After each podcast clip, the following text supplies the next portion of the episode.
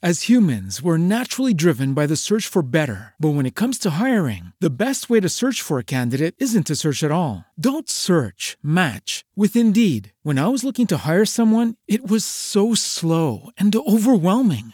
I wish I had used Indeed. If you need to hire, you need Indeed. Indeed is your matching and hiring platform, with over 350 million global monthly visitors according to Indeed data, and a matching engine that helps you find quality candidates fast. Ditch the busy work. Use Indeed for scheduling, screening, and messaging so you can connect with candidates faster. And Indeed doesn't just help you hire faster. 93% of employers agree Indeed delivers the highest quality matches compared to other job sites, according to a recent Indeed survey. And listeners of this show will get a $75 sponsored job credit to get your jobs more visibility at Indeed.com/podcast. That's Indeed.com/podcast. Terms and conditions apply.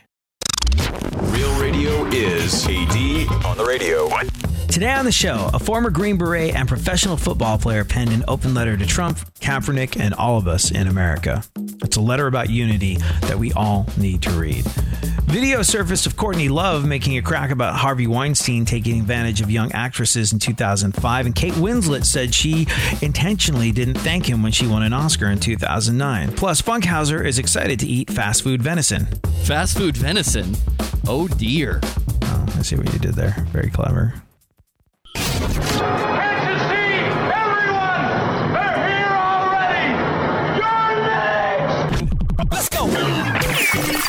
Welcome to the future, where the glass is half full and you'll need new glasses, where you'll be jumping from conclusions. The past is a no, and a new future is born. Never before in history has so much meant so little to so many. AD on the radio.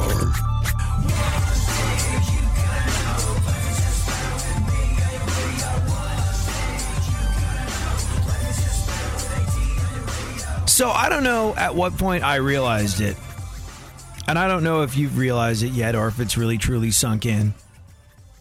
But the days of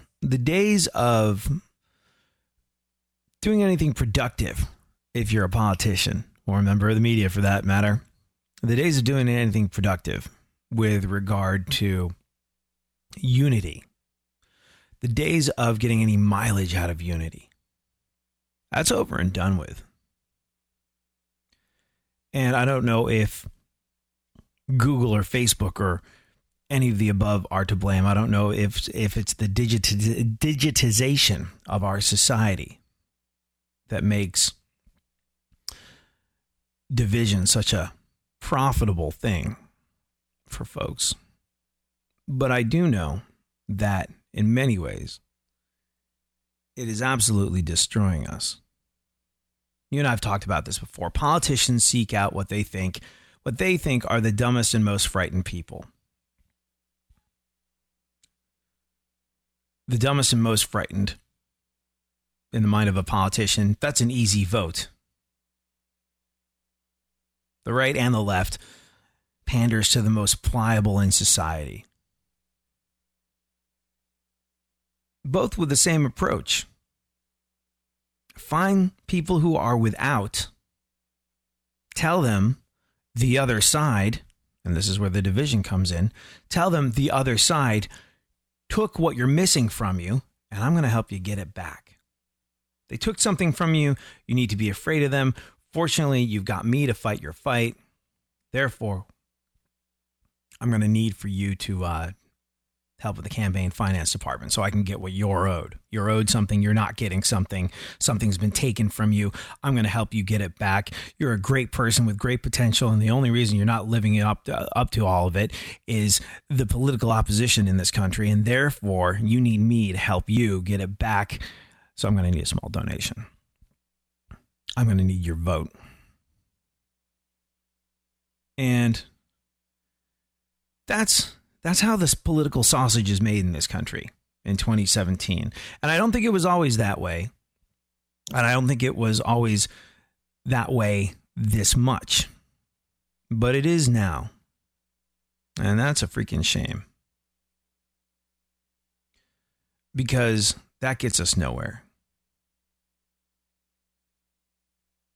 And it's funny. It's funny. Politicians on both sides will say, we need to be united. We need to come together as one people. And then say and do the most divisive stuff. And this is not unique to the left or the right. It's just how things are done in 2017.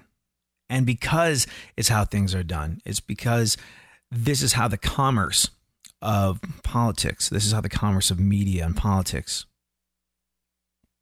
is conducted in this day and age. It's because of that that you, me, we got to be a little bit better. We have to be a lot better. It's down to people like you, down to people like me, down to people like former Green Beret and Seattle Seahawks long snapper Nate Boyer. Did you catch this? He wrote an open letter on Friday. He wrote an open letter to Donald Trump. He wrote an open letter to former San Francisco 49ers quarterback Colin Kaepernick. And he wrote about the issue of unity in the United States. And he's sort of in a unique position. I don't know how many other former Green Berets are professional football players or have been professional football players for teams like the Seahawks, but it does kind of give him an up close and personal perspective on the whole situation. And I don't often do this, but I read his letter and I found myself more or less agreeing with every last word. So I want you to think about what unity means to you. Think about what strength means to you. Think about the weight it would take off of your mind. Think about what it would do for your family, your interpersonal relationships. Maybe you feel divisions among your family around the dinner table. Maybe you can't get along with your son or your father. Maybe you can't get along with your next door neighbor. Maybe you can't get along with the people in your town. Think what it would do for your peace of mind. Think what it would do for the good of all of us if suddenly you felt united and like you didn't have to fight your neighbor or your relative over a vote. And we'll get into the letter next. It's important. I want you to listen.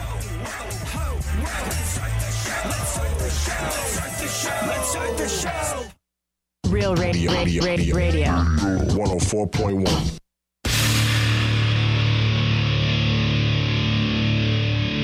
Where the left and right come together for fundamental truths. AD on the radio, on Twitter at ADSXE.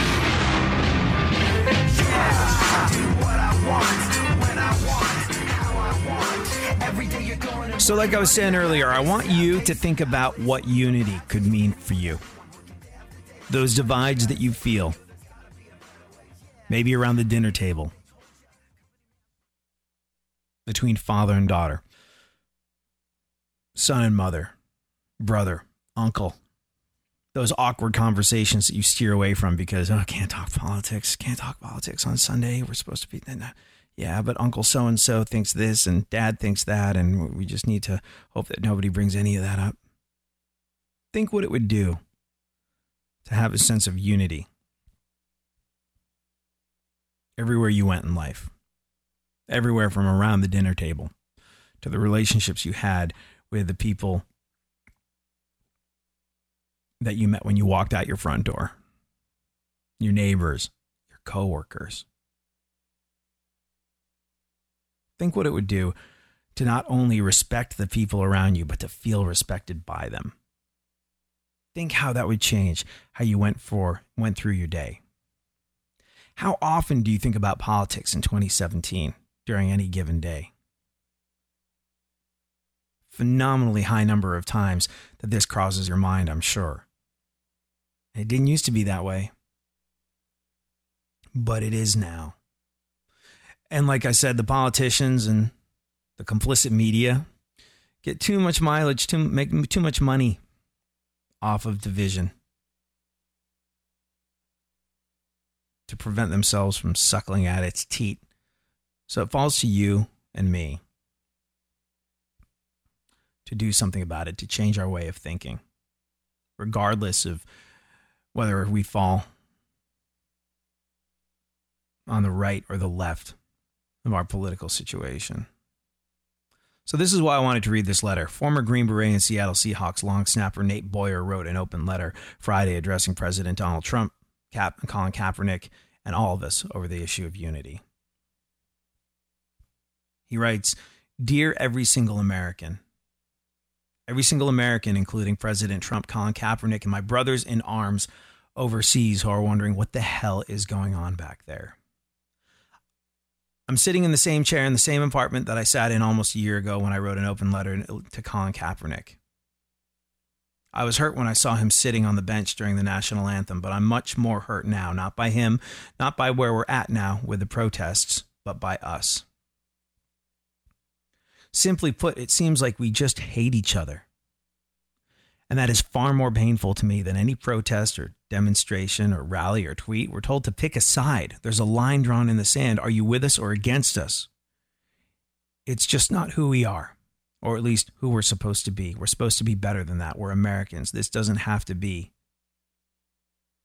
This doesn't seem to be about right or wrong, but more about right or left. We see it in sports every day.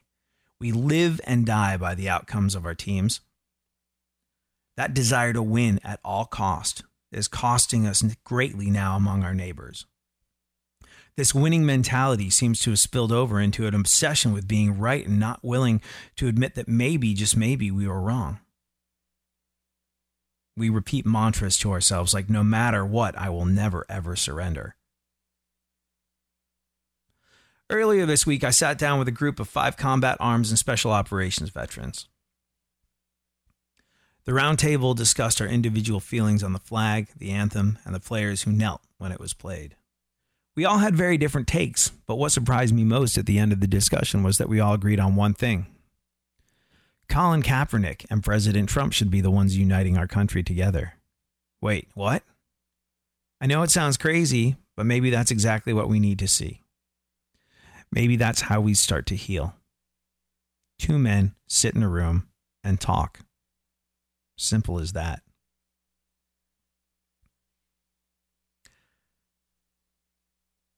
Now, I don't pretend to speak for everyone who fought overseas. Many veterans rightfully disagree with my position, but I do feel that I echo the sentiments of most warfighters when I say that we hope for more than anything right now in America is unity. And this is important. Please listen to this part. To deploy overseas, train, live with, fight alongside, and ultimately defend foreigners that you have little in common with is truly a challenging task. But returning home to a country that is so divided, so judgmental, and so hateful of one another is almost as difficult to deal with as burying a fallen comrade. In fact, we're still losing our brothers in arms overseas right now, and it's hardly mentioned in the media, but that's okay. We don't risk our lives and sacrifice so much for fanfare or recognition. It's not at all why we do what we do.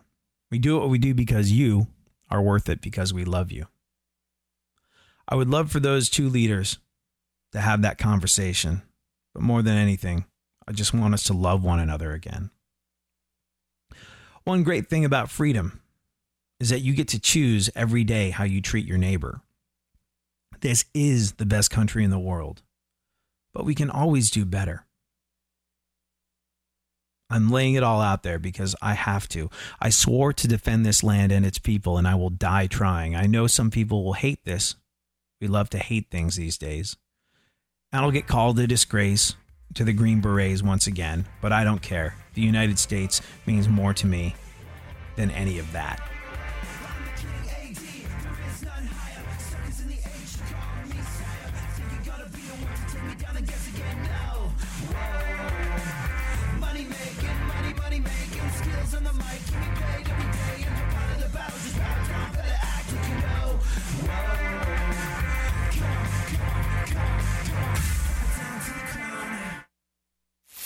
For more stimulation and less irritation, 9 out of 10 doctors choose KPRC AM 950.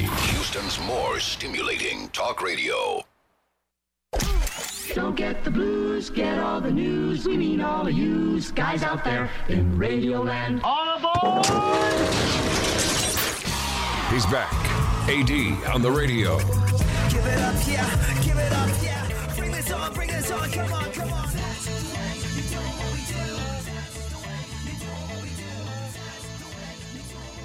So we're reading a letter, an open letter to America, to President Trump, to Colin Kaepernick, to all of us, from Nate Boyer, former Green Beret and Seattle Seahawks long snapper.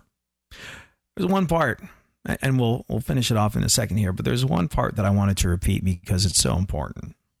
He said, to deploy overseas, train, live with, fight alongside, and ultimately defend foreigners that you have little in common with is a truly challenging task.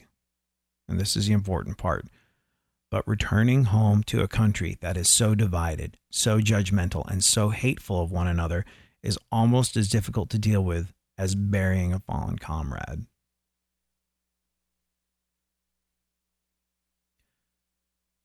From a Green Beret, watching us in America be divided and hateful of one another is as tough as burying a fallen comrade.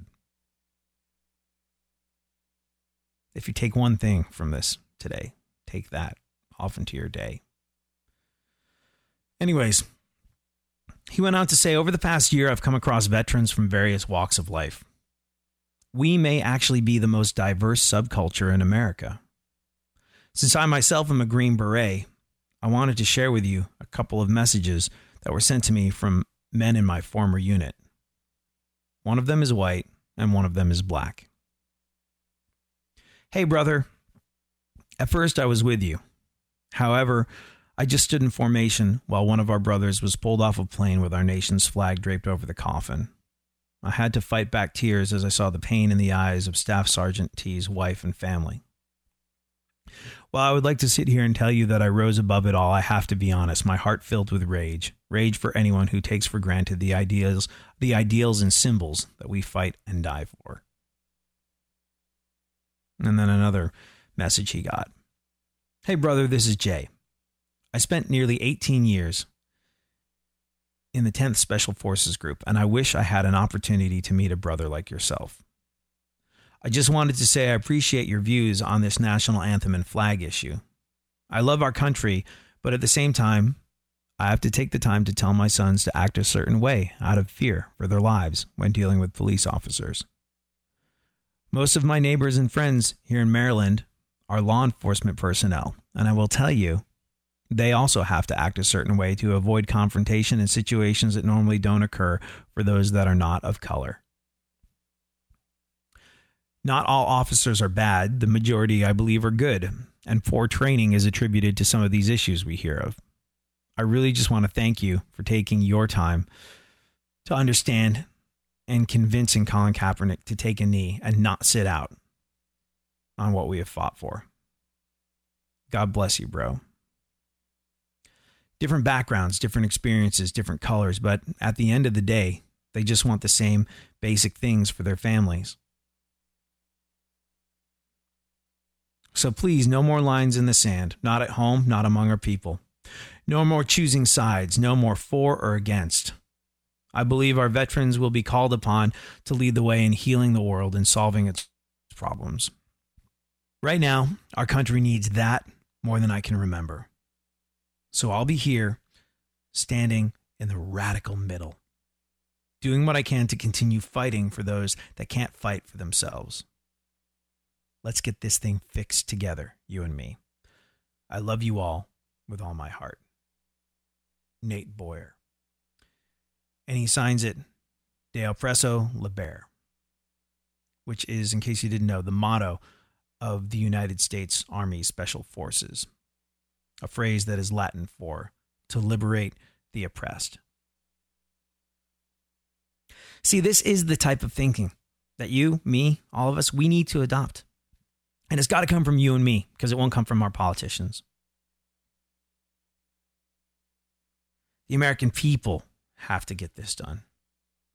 Politicians, the media, the pundits, our so-called leaders, they get way more mileage out of us being divided.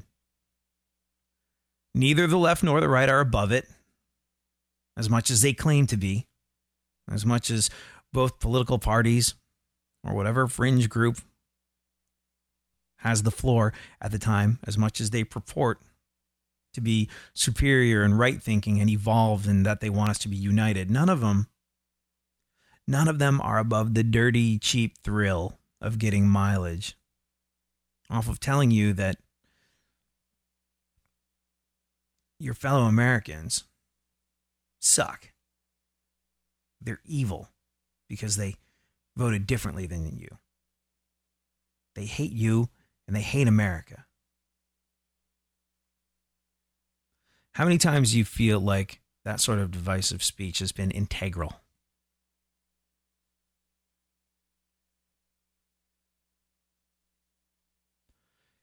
In getting the job done. Both sides do it over and over again. When Hillary called Trump supporters a basket of deplorables, whoa, that was a big part of her losing her last remaining shot at winning. How are you going to appeal to the decency in all of us if you're willing to completely chastise and demean and reduce half of the country? It's unreal, but it's par for the course. Like I said, this is how the political sausage is made in 2017. Politicians seek out what they think are the dumbest and most frightened people, and then they pander to them. Easy votes. Pliable minority of voters. The right and the left both have the same approach. Find people who are without. Tell them the other side took it, whatever it is from you, and I'm going to help you get it back.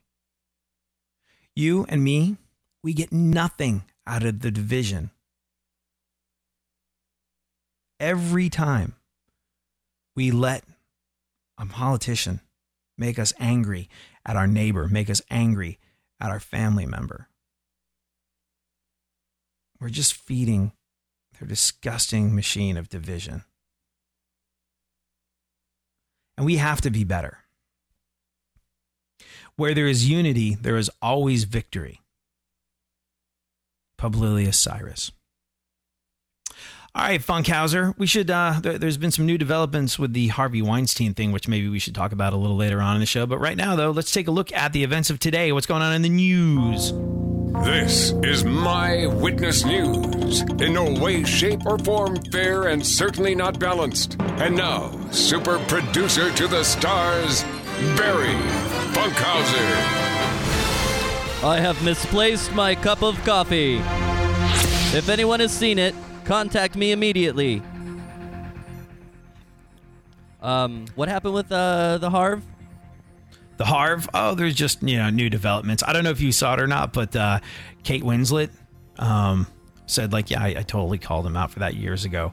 Courtney Love said she called him out years ago, and it got her dropped from her agency, CAA. Oh, yeah, I saw that video, too. Mm-hmm. Yeah, it's an interesting one. We'll get into all that a little later on. I mean, it just, it's mind-numbing how much of Hollywood was complicit in this thing. And look, it really speaks to how we look. And there's so many people who are I knew Hollywood was a cesspool of I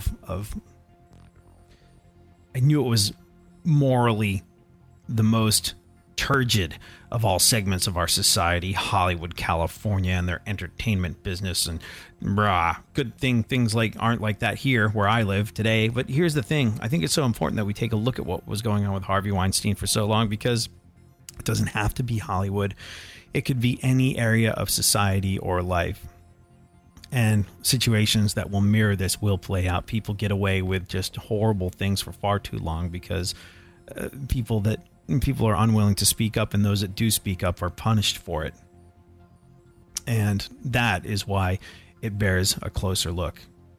Like I said, a lot of people too willing to dismiss Hollywood as just this morally inept cesspool of sin and degradation. And of course that happened in Hollywood, but as much as people are vultures from the sidelines wanting to look on and see what is going on with this situation, the important takeaway from the Harvey Weinstein thing is this sort of thing happens every day in all sort of different segments of society to so many different people. And well, there's something, like I said, to learn from it that we can apply to the town that we live in. It's not all Hollywood all the time.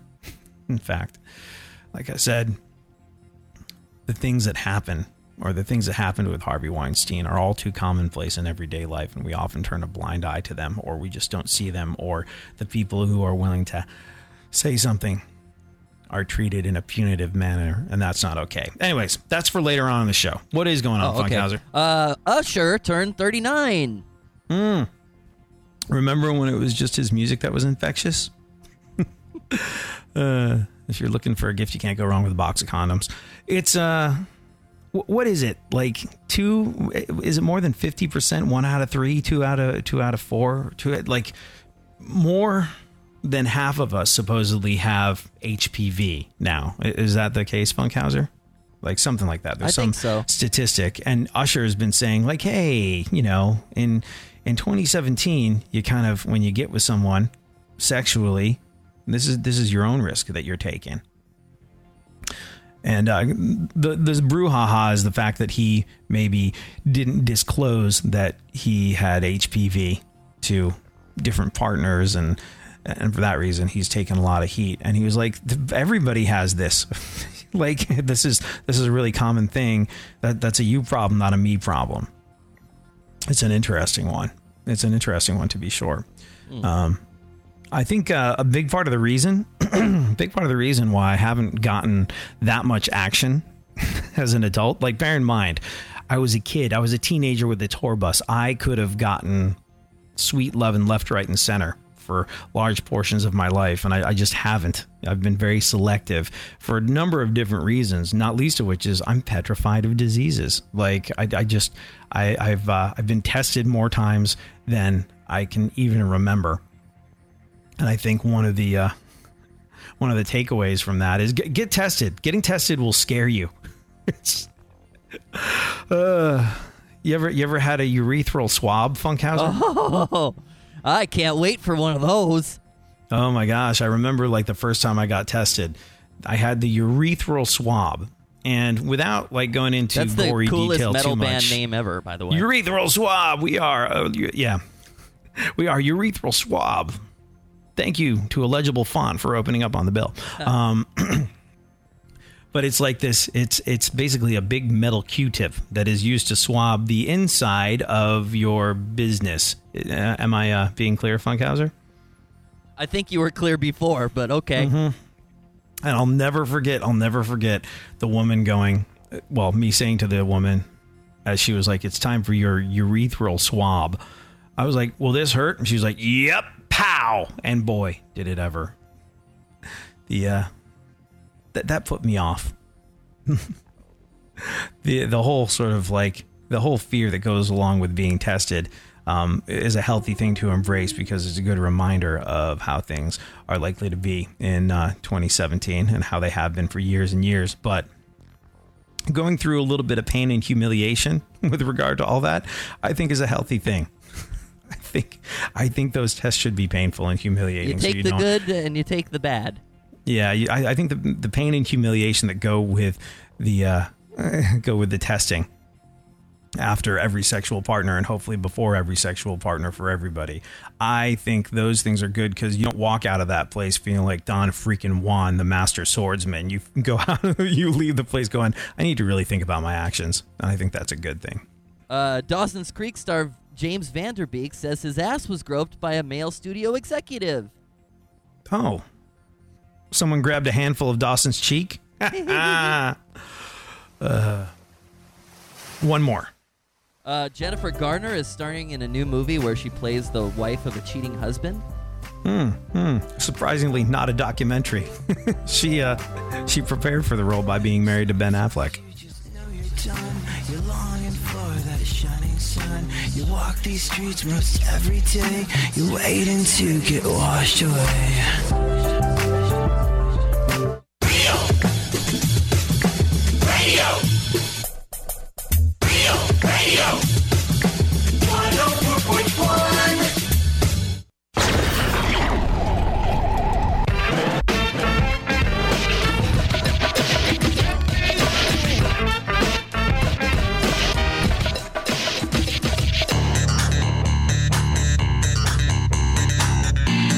Now, more AD on the radio.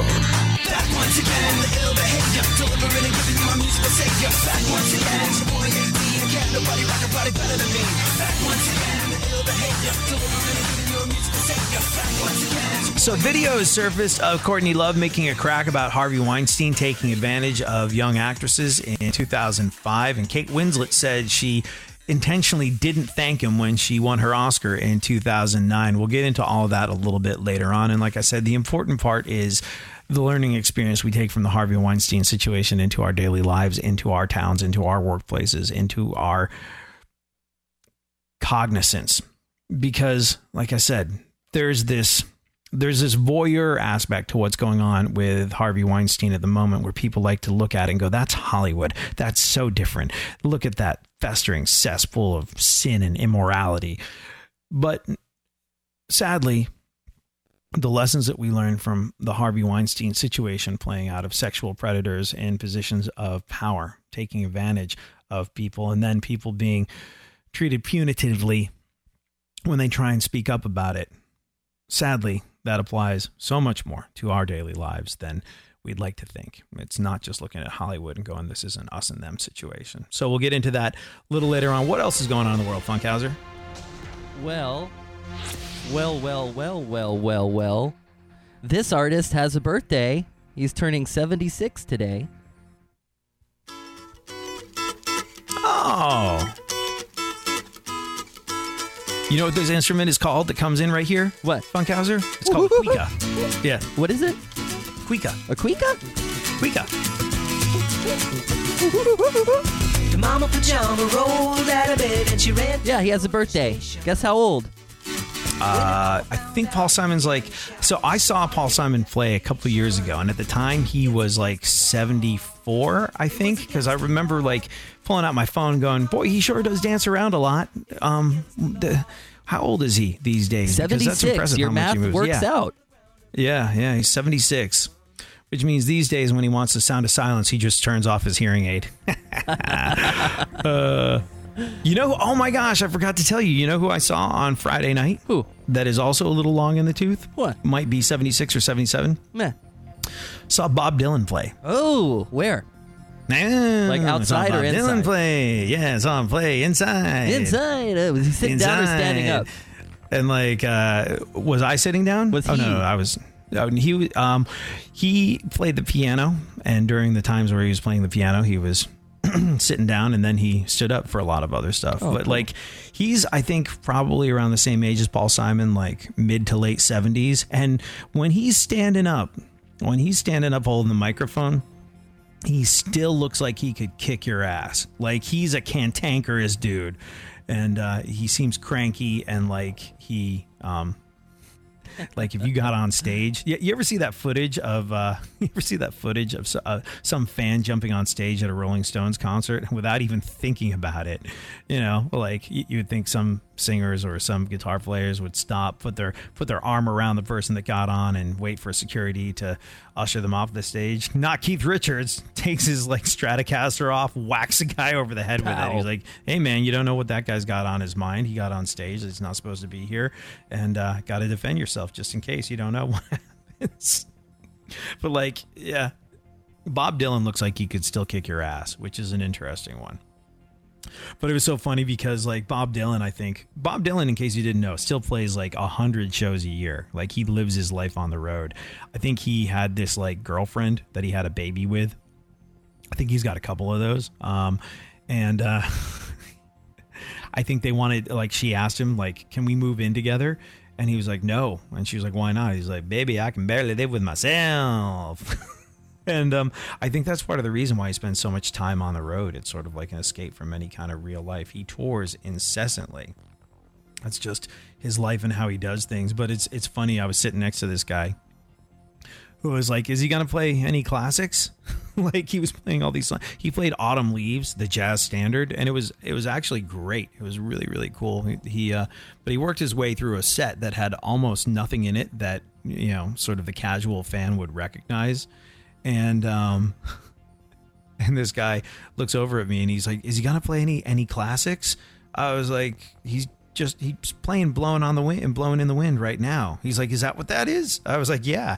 And he plays his songs that in a way that are so completely different from how you got to know them, that I think half the audience loves it because they've been to 100 Bob Dylan shows and they want to see something a little different. They can't, you know, go through the same thing every single time. And then half the audience is like, what the hell, man? What did I just pay for? It's an interesting one.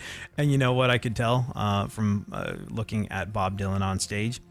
He doesn't care. I don't think the guy said a single word to the audience, just came out and started playing, and that was it.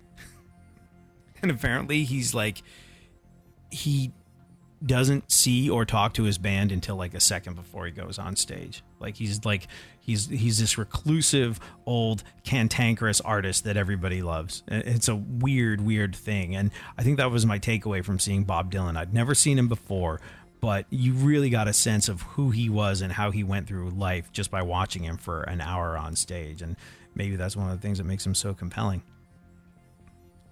Yep. Yes, I agree with that. I saw him at the Mid-State Fair a while ago. During the sunset. Everyone was standing on chairs, and he was sitting on one. And, yeah, it was one of the best. Even though I didn't recognize many of the songs, we all had a good time. Mm-hmm.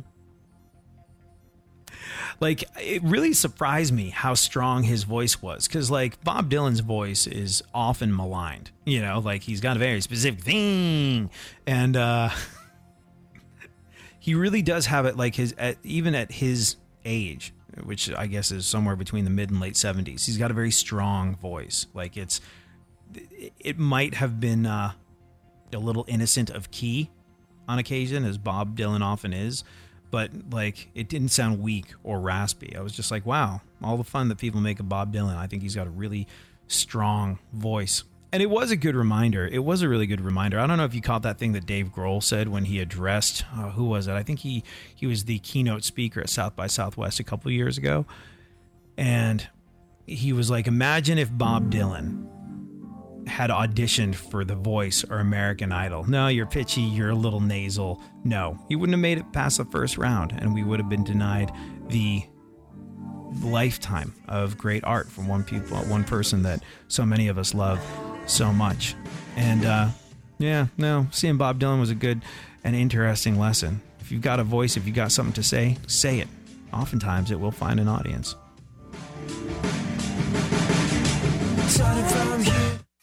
Leave the stimulation to the professionals. Everyone is so smart. KPRC, more stimulating talk radio. There's something happening here, and you should know what it is. The dumbing up of America. Now, more AD on the radio.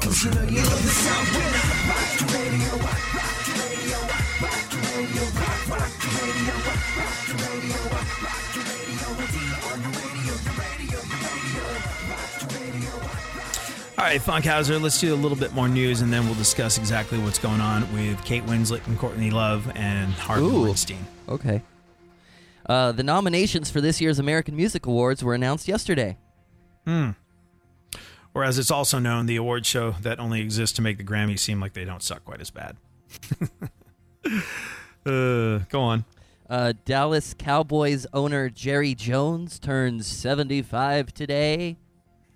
Meanwhile, his views on freedom and freedom of speech turned 500. His party, BYOB, bring your own Botox. That guy absolutely can't win. It's an interesting one because he was the guy who said, like, my players will stand for the anthem. But then he was also the guy who, before the anthem, went out, took a knee with all of his players, and linked arms. And it's like I actually kind of feel bad for that guy.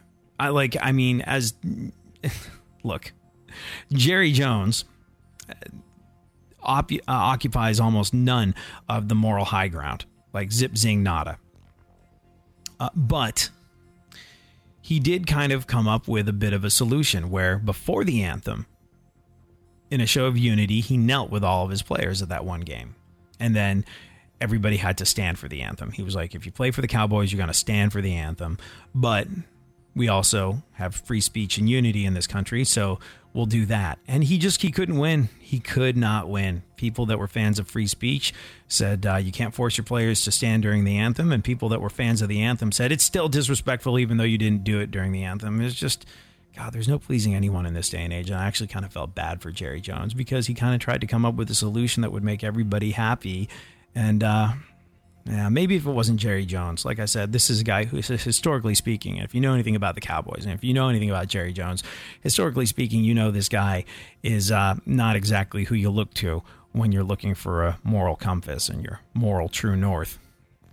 So perhaps it was the source that made people displeased with his idea of what a solution would be. All right, what else, Funkhauser? All right, mark this date on your calendar, October 21st, because every Arby's in America is going to serve venison sandwiches for one day only.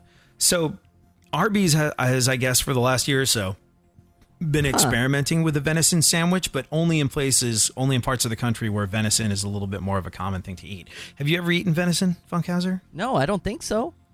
Oh, man. Neither have I. I know, right? So, like, whenever I talk to friends of mine that are hunters, and it's interesting, we have this conversation a lot. Like, there's so many people that are against hunting that are a bit tree huggy, but not tree huggy enough to stop eating meat. Like, you know, people like, oh, I'm going to buy my chicken my chicken free range, and I'm going to buy this cruelty free meat, and all, but, you know, still go, ugh, I don't know how hunters could do what they do. My friends that are hunters are probably the most conscientious people I've ever met when it comes to consuming animal flesh. Yeah, they use it all. Because they use it all. Like our friend Randall, who's been on the show a million times. Randall, I don't know if you knew this, but before Randall was it was, I think, 3 years ago. It was before he was in Deadpool, but after he'd been in Walker, Texas Ranger and Grandma's Boy. He had a show called Killin' and Grillin'. And what Randall did was, it was a cross between a hunting show and a cooking show. If you ever get a chance to have Randall cook for you, Funkhauser, you say yes. He makes some of the best food I've ever had in my life. This is how we met. I was like backstage at some rock show, and he was hanging out with some band who had him come by and cook it up for him. And I hadn't eaten all day, and I catch this waft on the breeze of like something that smells freaking delicious. And I was like, what you got over there? That seems pretty good. And they're like, oh man, eat up. And they handed me a plate of what was straight up the best food I've ever had ever. And it's stuff that they'd hunted and they'd killed and they'd cleaned themselves. And that's one very interesting thing about hunters. I find that 9 times out of 10, they're so much more conscientious about where their meat came from than someone who pretends to occupy the moral high ground in this situation, but still gets it in a plastic package at the grocery store, which I do. I'm not in any way, shape, or form casting aspersions on shopping for meat at the grocery store, but I just find that these are guys that are so much more conscientious and respectful of where their food came from. And they never, ever would hunt what they weren't going to eat all of. And I think when I talk to folks like that about venison meat, never having had one, they're like, seriously? Really? Because a lot of these people that go out and hunt deer, they bring them home and they have them butchered. And then like large chunks of venison go into the freezer and they eat them throughout the course of the year. So when I've been in the Midwest or when I've been in places in Texas where people hunt a lot and say I've never had venison meat, they look at me like I'm from another planet. But I'm actually kind of interested to try venison sandwiches. One day only, you say, right? October 21st, one day only. October 21st, every Arby's in America will serve venison sandwiches. What do you think it's going to cost? Probably not more than a couple of bucks. And you know what, Funkhauser? That really isn't very much dough. No. Yes. No. Yeah, that just happened. One more? You're welcome. No. That's it. Okay. I think if you want any more information on that one, you can read it in today's issue of news that will piss off your vegan friends daily. Go on. Applebee's is serving dollar margaritas during the month of October. Yeah. If this affects your plans. It might be a bit of a stunning indictment on the state of your life. I'll tell you, the airports are going to be like a little bit more lit, I think, during October. Oh, that's true. Yeah, I guess like the vast majority. Yeah. I'm trying to think of the last time I actually saw an Applebee's in the wild, you know, where I've been walking around looking for a place to eat. There used to be one up, there used to be an outlet mall in upstate New York that I used to hit up every once in a while. I was with this girl and she liked to go outlet shopping and I had no interest in it. But like my reward for myself would be I would eat an Applebee's sampler plate afterwards. And the sampler plate, I think I could eat one of those. I don't know. All those like restaurants, though, do you find as you get older, Funkhauser, you taste the amount of salt that they use and it's off the charts? Yeah, I get their tricks now that I know how to cook. I see how they made it, quote unquote, tasty. You know what really kind of alerted me to the amount of sodium and extra salt is in food at most restaurants? Was my father, when my father lived with me and was dealing with congestive heart failure, what you got to do in those situations is you purge the house of salt. Because if you've got congestive heart failure, anything that makes you hold on to any kind of moisture is a very bad thing. Salt will make you do that. So for about a year while my dad was living with me, there was no salt on anything. Everything was low sodium and there was no additional salt put on any food. And I remember when my father moved away, I was like, okay, I'm getting some fast food. I don't even remember what restaurant it was, but I went and got a fast food burger and I had to spit it out. Like I couldn't eat, like it tasted like I got a mouthful of ocean water, you know, having been without the additional sodium for a year. It just like I said, it tasted like I'd gone underwater in the ocean and gotten a mouthful of brine and it was disgusting. And I couldn't hack it. And, ever since then, I've noticed just how much places, maybe like Applebee's, maybe not. To be fair, I haven't eaten there since this happened, but they rely on so much salt, and it's crazy the amount of that stuff that we consume and don't even think about. What else? San Francisco tops the list of the best U.S. cities for trick or treating. That would change if residents pass out 49ers tickets. What else? The world's first sex doll brothel. I heard about this. Yeah. Brothel says it's being bombarded with perverted requests. Oh, wait. A brothel where you can pay to get busy with sex dolls is being bombarded with perverted requests? You know, the word duh was invented for just such an occasion. How much time do we have left? A good three. A hard three. Oh, okay. All right. Sweden may become the first nation to go cash-free. Oh, man. All you doomsday preppers out there, prep a little bit harder because I think in certain sections of the Bible, based on some interpretations, one of the things that signals the coming of the apocalypse and the end of days is a cashless society. You ever heard this, Funkhauser? Sounds like folklore.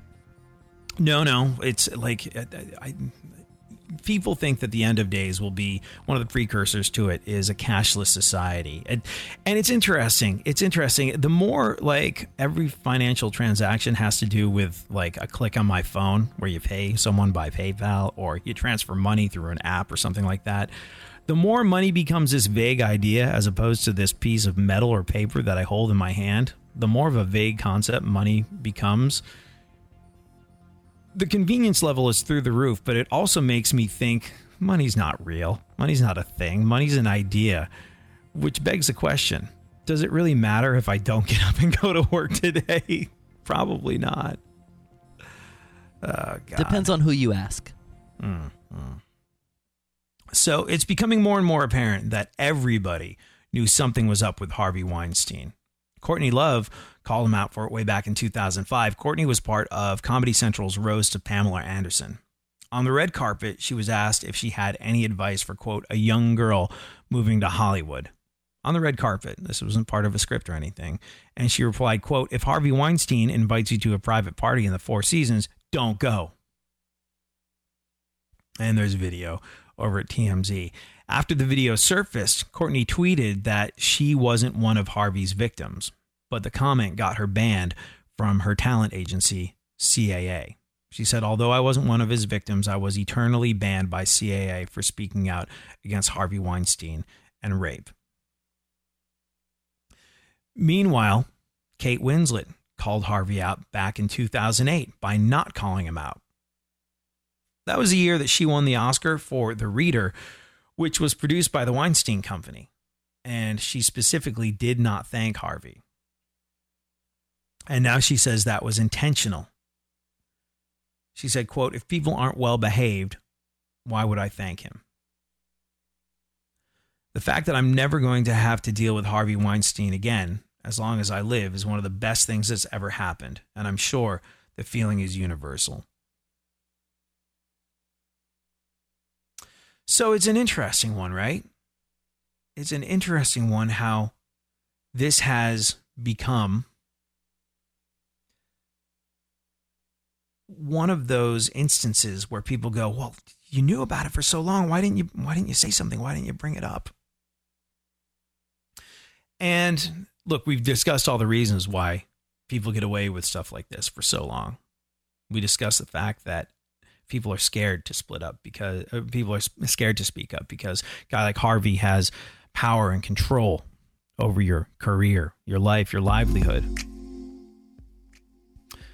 But now the dam has burst, the floodgates are open, and people are speaking up left, right, and center. And I hope we learn something from this tale of predatory people in positions of power taking advantage of other folks.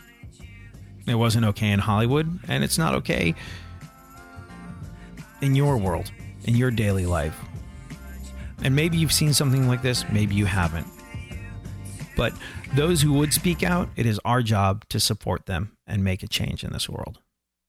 As humans, we're naturally driven by the search for better. But when it comes to hiring, the best way to search for a candidate isn't to search at all. Don't search, match with Indeed. When I was looking to hire someone, it was so slow and overwhelming. I wish I had used Indeed. If you need to hire, you need Indeed. Indeed is your matching and hiring platform, with over 350 million global monthly visitors according to Indeed data, and a matching engine that helps you find quality candidates fast. Ditch the busy work. Use Indeed for scheduling, screening, and messaging so you can connect with candidates faster. And Indeed doesn't just help you hire faster. 93% of employers agree Indeed delivers the highest quality matches compared to other job sites, according to a recent Indeed survey. And listeners of this show will get a $75 sponsored job credit to get your jobs more visibility at Indeed.com/podcast. That's Indeed.com/podcast. Terms and conditions apply.